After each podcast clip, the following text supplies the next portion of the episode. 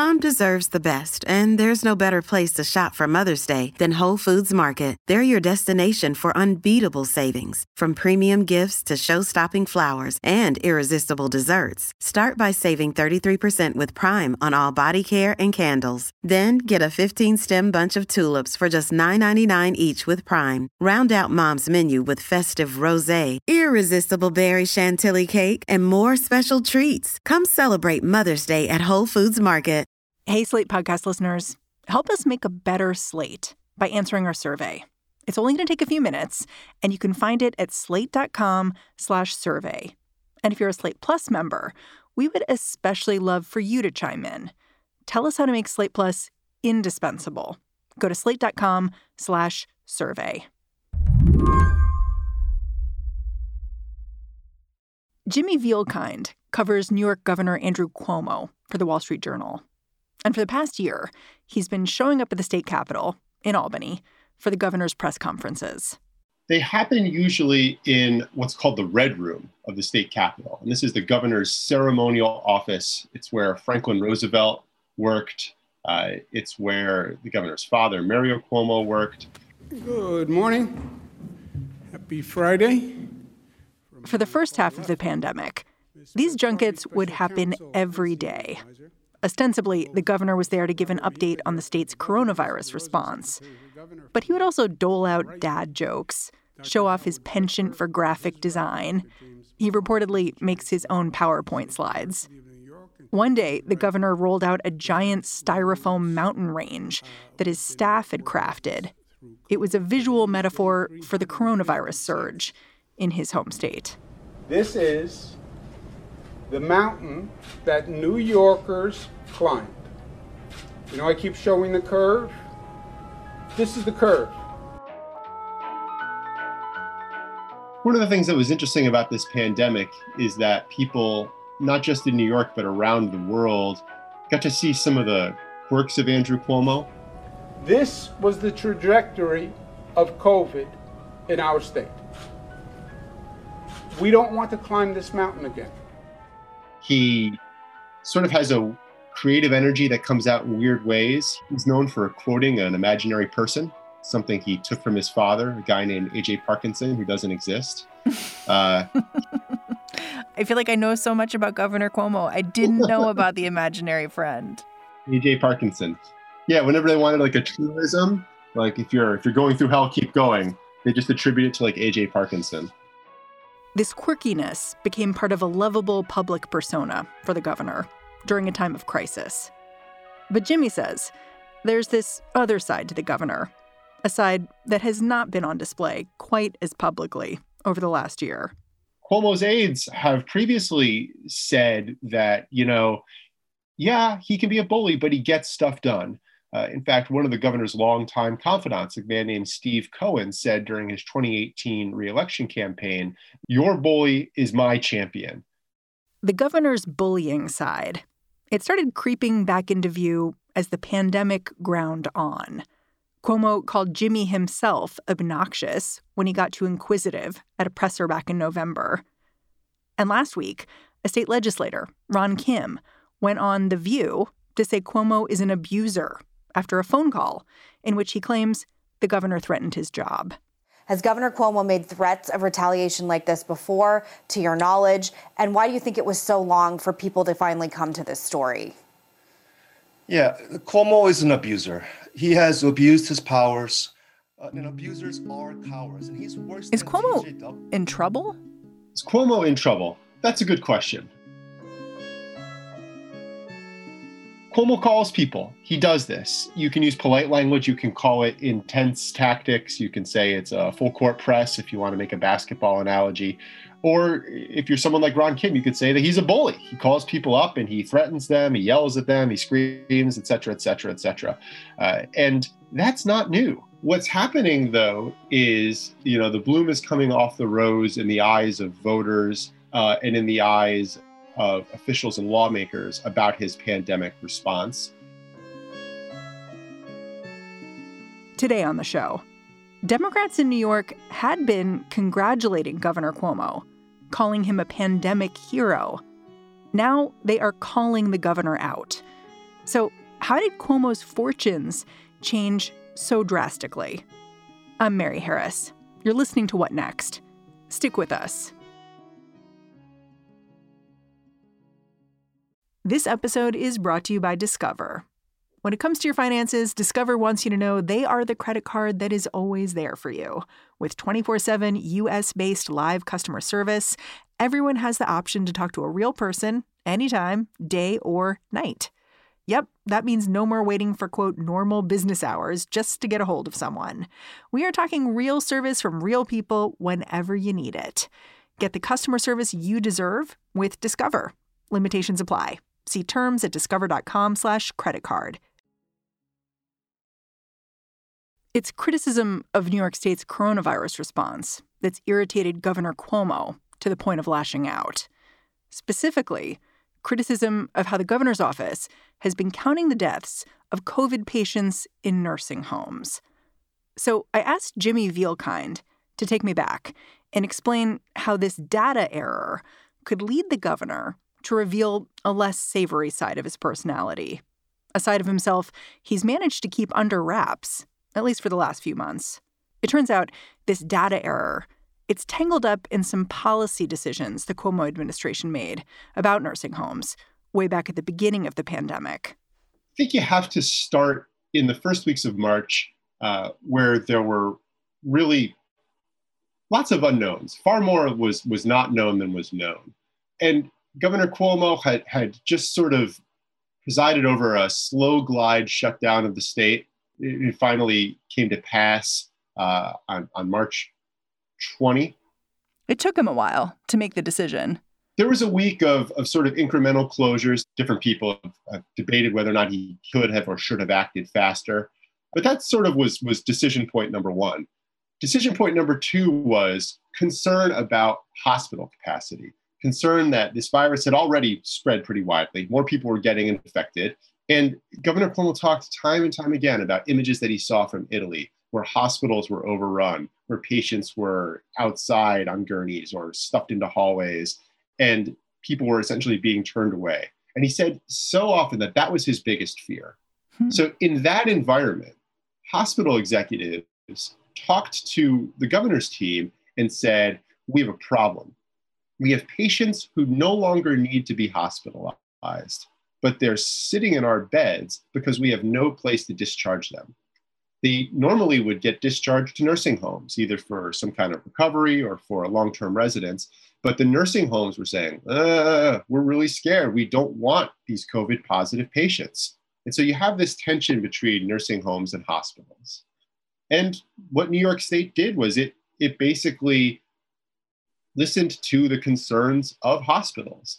So on March 25th, the state health department issued a directive which said that a nursing home could not refuse to admit a patient, which it would otherwise be able to care for, solely on the basis of being positive for COVID 19.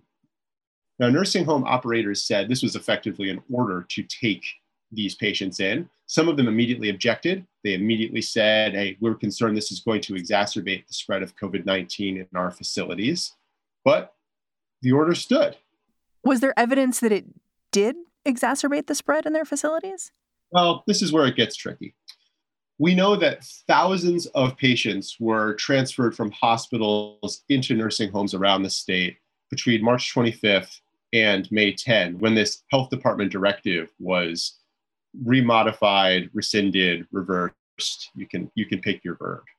So the question is, did the coronavirus come to nursing homes as a result of this?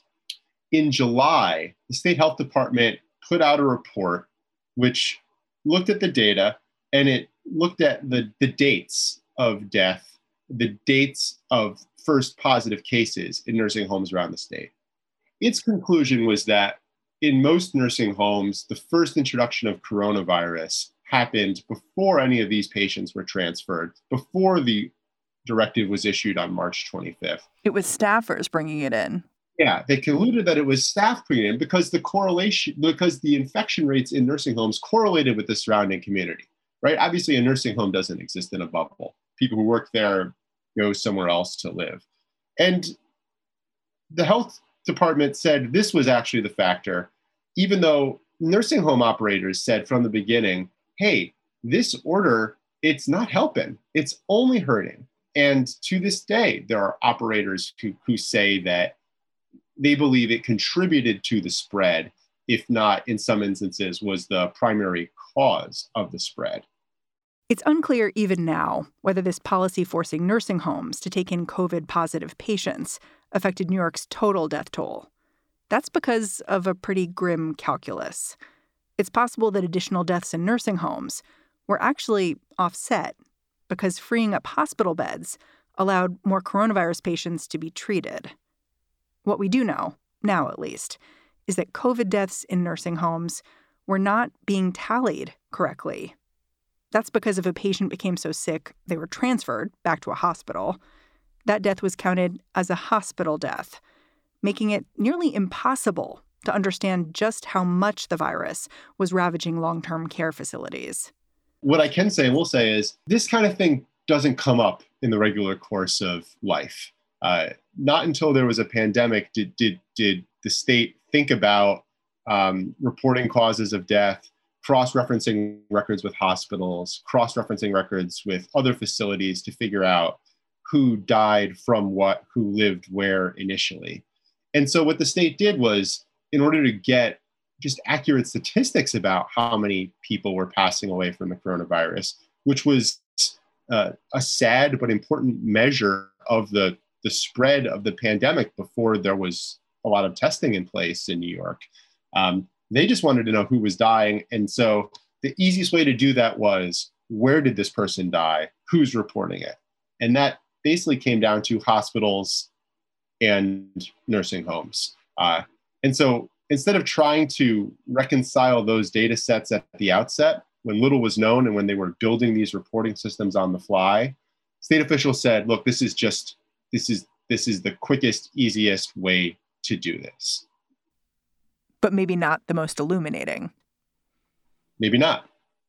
This data just didn't make sense to a lot of people. Lawmakers in Albany asked to take a look.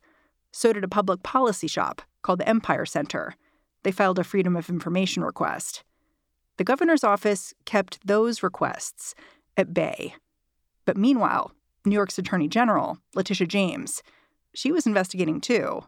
So by the end of the year, you have the Cuomo administration in this pattern where they've refused the request from lawmakers, they've refused public records requests from the Empire Center and others. Uh, and they're just sort of in this holding pattern at the same time as a larger chorus of people is calling for these data to be released. And Attorney General James is wrapping up on her report. So things really start moving again on January 28th when Attorney General Letitia James issues a report which says, hey, we've been looking at the numbers of nursing homes, we've been looking at the state numbers. We think that your official reported tally here is about 50% low. So, what that prompted the health department to do was to finally release these data that people have been asking for for months. Uh, and the result was that, yeah, it was between 45 to 50% low uh, and that close to 4,000 people died in hospitals or out of facilities after they were found to have COVID 19 and transferred out of a long term care facility. What was the governor's reaction as this report came out from his attorney general? He at first said that this confirmed what we've said and confirmed our figures were true. They said that the number of deaths was always accurate. It's just how they were reported and where they were attributed. He literally said, Who cares, right? Like they died. That's right. His point was that whether someone's death was recorded as happening in a hospital or whether it was recorded and attributed to a nursing home didn't matter. And yeah, he did say, Who cares? They died. And then he talked about losing his own father on New Year's Day in 2015 to show that he too understands uh, what it's like to, to lose uh, an, an elder loved one. But who cares? 33, 28, died in a hospital, died in a nursing home. They died. And a lot of people really reacted negatively to sort of his tone and what some described to me as dismissiveness and a flippancy. And it, only seemed to steel his critics. So, hmm. Flash forward two weeks, legislators who had requested that data, they finally got uh, a meeting with some top aides to the governor, including Dr. Zucker, the health commissioner, and Melissa DeRosa, who is uh, essentially the governor's chief of staff. And in that meeting, according to a, a report first in the New York Post that was confirmed by a transcript that the state released, uh, she told lawmakers that the Cuomo administration didn't release the data that they were looking for because they were busy responding to the federal probe. And also, they were concerned that if they put out the data, that it would be politicized by Donald Trump, who had been attacking the governor and other Democratic governors in tweets in August. Uh, and they essentially said that they didn't want to to give him fuel for his fire. After that reporting came out, that Cuomo's chief of staff had, you know, basically said there were political reasons for this decision. It seems like the governor he changed his tone a little bit. Is that is that fair? Yes, uh, the reaction to that was was um, big. it was to borrow from our president. It was a BFD um, in, in New York politics. And on February 15th, the governor said he, he, he, he didn't say, I'm sorry. He didn't say, I apologize. He said that the data should have been released sooner.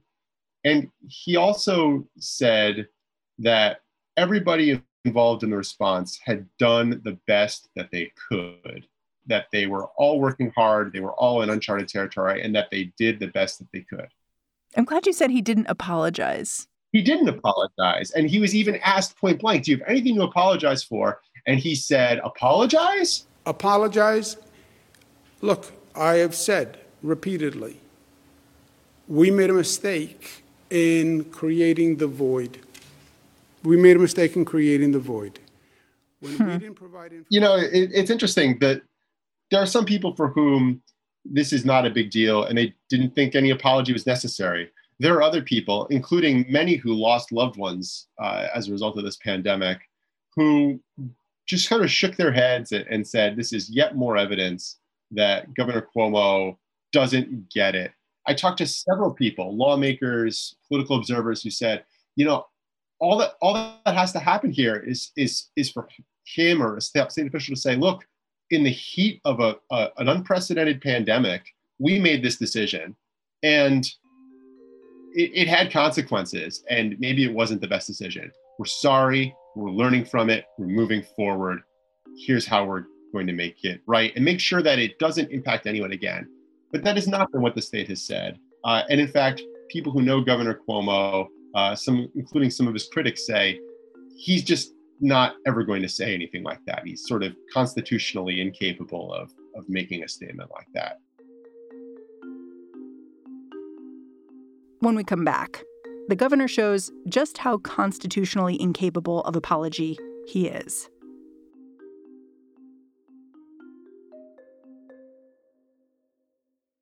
Hey, it's Ryan Reynolds, and I'm here with Keith, co star of my upcoming film, If, only in theaters, May 17th. Do you want to tell people the big news? All right, I'll do it. Sign up now and you'll get unlimited for $15 a month in six months of Paramount Plus Essential Plan on us. Mintmobile.com slash switch. Upfront payment of $45 equivalent to $15 per month. Unlimited over 40 gigabytes per month. Face lower speeds. Videos at 480p. Active Mint customers by 531.24 get six months of Paramount Plus Essential Plan. Auto renews after six months. Offer ends May 31st, 2024. Separate Paramount Plus registration required. Terms and conditions apply if rated PG. This episode is brought to you by Progressive Insurance. Hey, listeners, whether you love true crime or comedies, celebrity interviews, news, or even motivational speakers, you call the shots on what's in your podcast queue, right? And guess what? Now you can call the shots on your auto insurance too. Enter the Name Your Price tool from Progressive. The Name Your Price tool puts you in charge of your auto insurance by working just the way it sounds. You tell Progressive how much you want to pay for car insurance. Then they'll show you a variety of coverages that fit within your budget. Giving you options. Now, that's something you'll want to press play on. It's easy to start a quote, and you'll be able to choose the best option for you fast. It's just one of the many ways you can save with Progressive Insurance. Quote today at progressive.com to try the Name Your Price tool for yourself and join over 28 million drivers who trust Progressive. Progressive Casualty Insurance Company and Affiliates. Price and coverage match limited by state law. The pressure on Governor Cuomo is not going away. At the end of last week, it was reported that federal prosecutors have opened up an investigation into the data reporting mess. And lawmakers who went to that meeting where Cuomo's chief of staff, Melissa DeRosa, admitted politics had gotten in the way of accurate reporting, they have started speaking out. This is the point at which Governor Cuomo seemed to go from simply brushing off criticism to trying to quash his naysayers what we've seen in the last few days is continued questions about why was this data not released earlier? What was the delay? And we've also seen tactics that the cuomo administration has used since governor cuomo took office in 2011 sort of bursting into public view. Assemblyman ron kim one of the leading critics here he recounted a phone call that he had with Governor Cuomo, in which, according to Kim, the governor threatened him, threatened to ruin his political career, according to Cuomo, those threats were not made, but the governor did say that he had talked to Kim, talked to him about issuing a statement about what happened in that private meeting with Melissa DeRosa. I mean, Ron Kim called Cuomo a bully. He called him an abuser on The View uh, yeah. on Friday.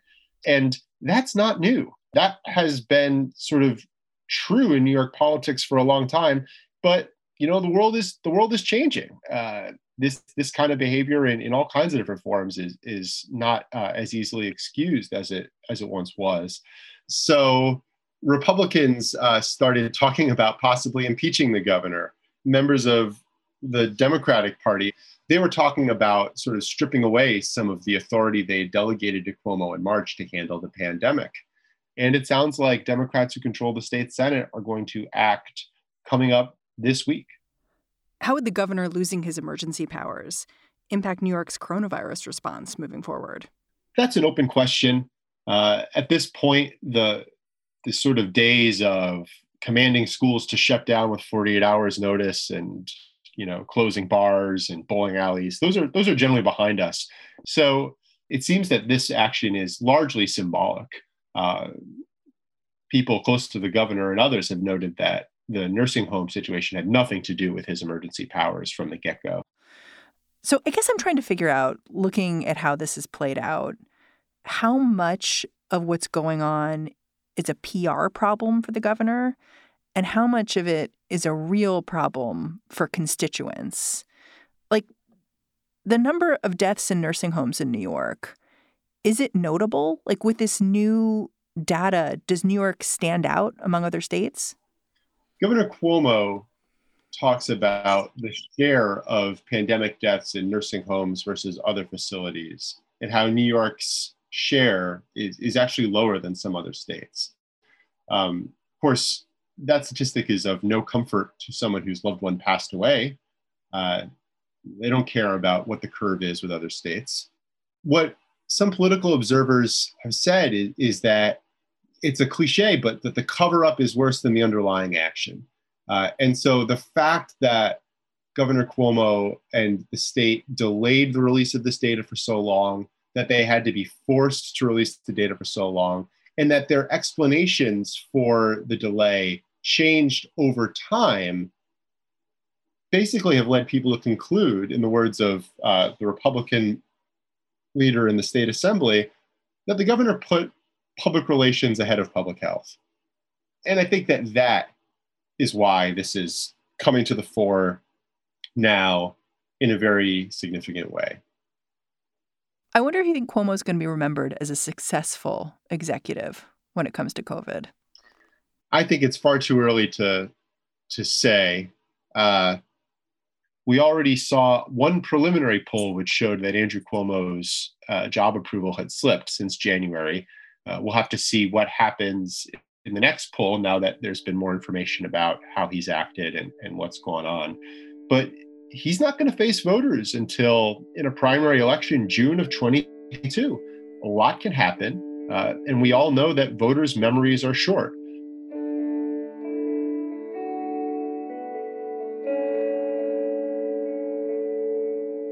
Jimmy Vielkind, thank you so much for joining me.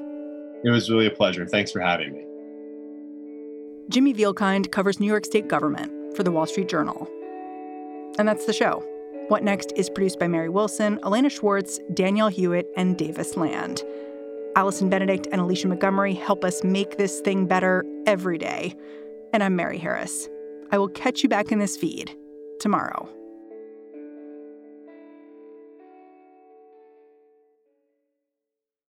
This is the story of the one. As head of maintenance at a concert hall, he knows the show must always go on. That's why he works behind the scenes, ensuring every light is working, the HVAC is humming, and his facility shines. With Grainger's supplies and solutions for every challenge he faces, plus 24 7 customer support, his venue never misses a beat. Call quickgranger.com or just stop by. Granger, for the ones who get it done.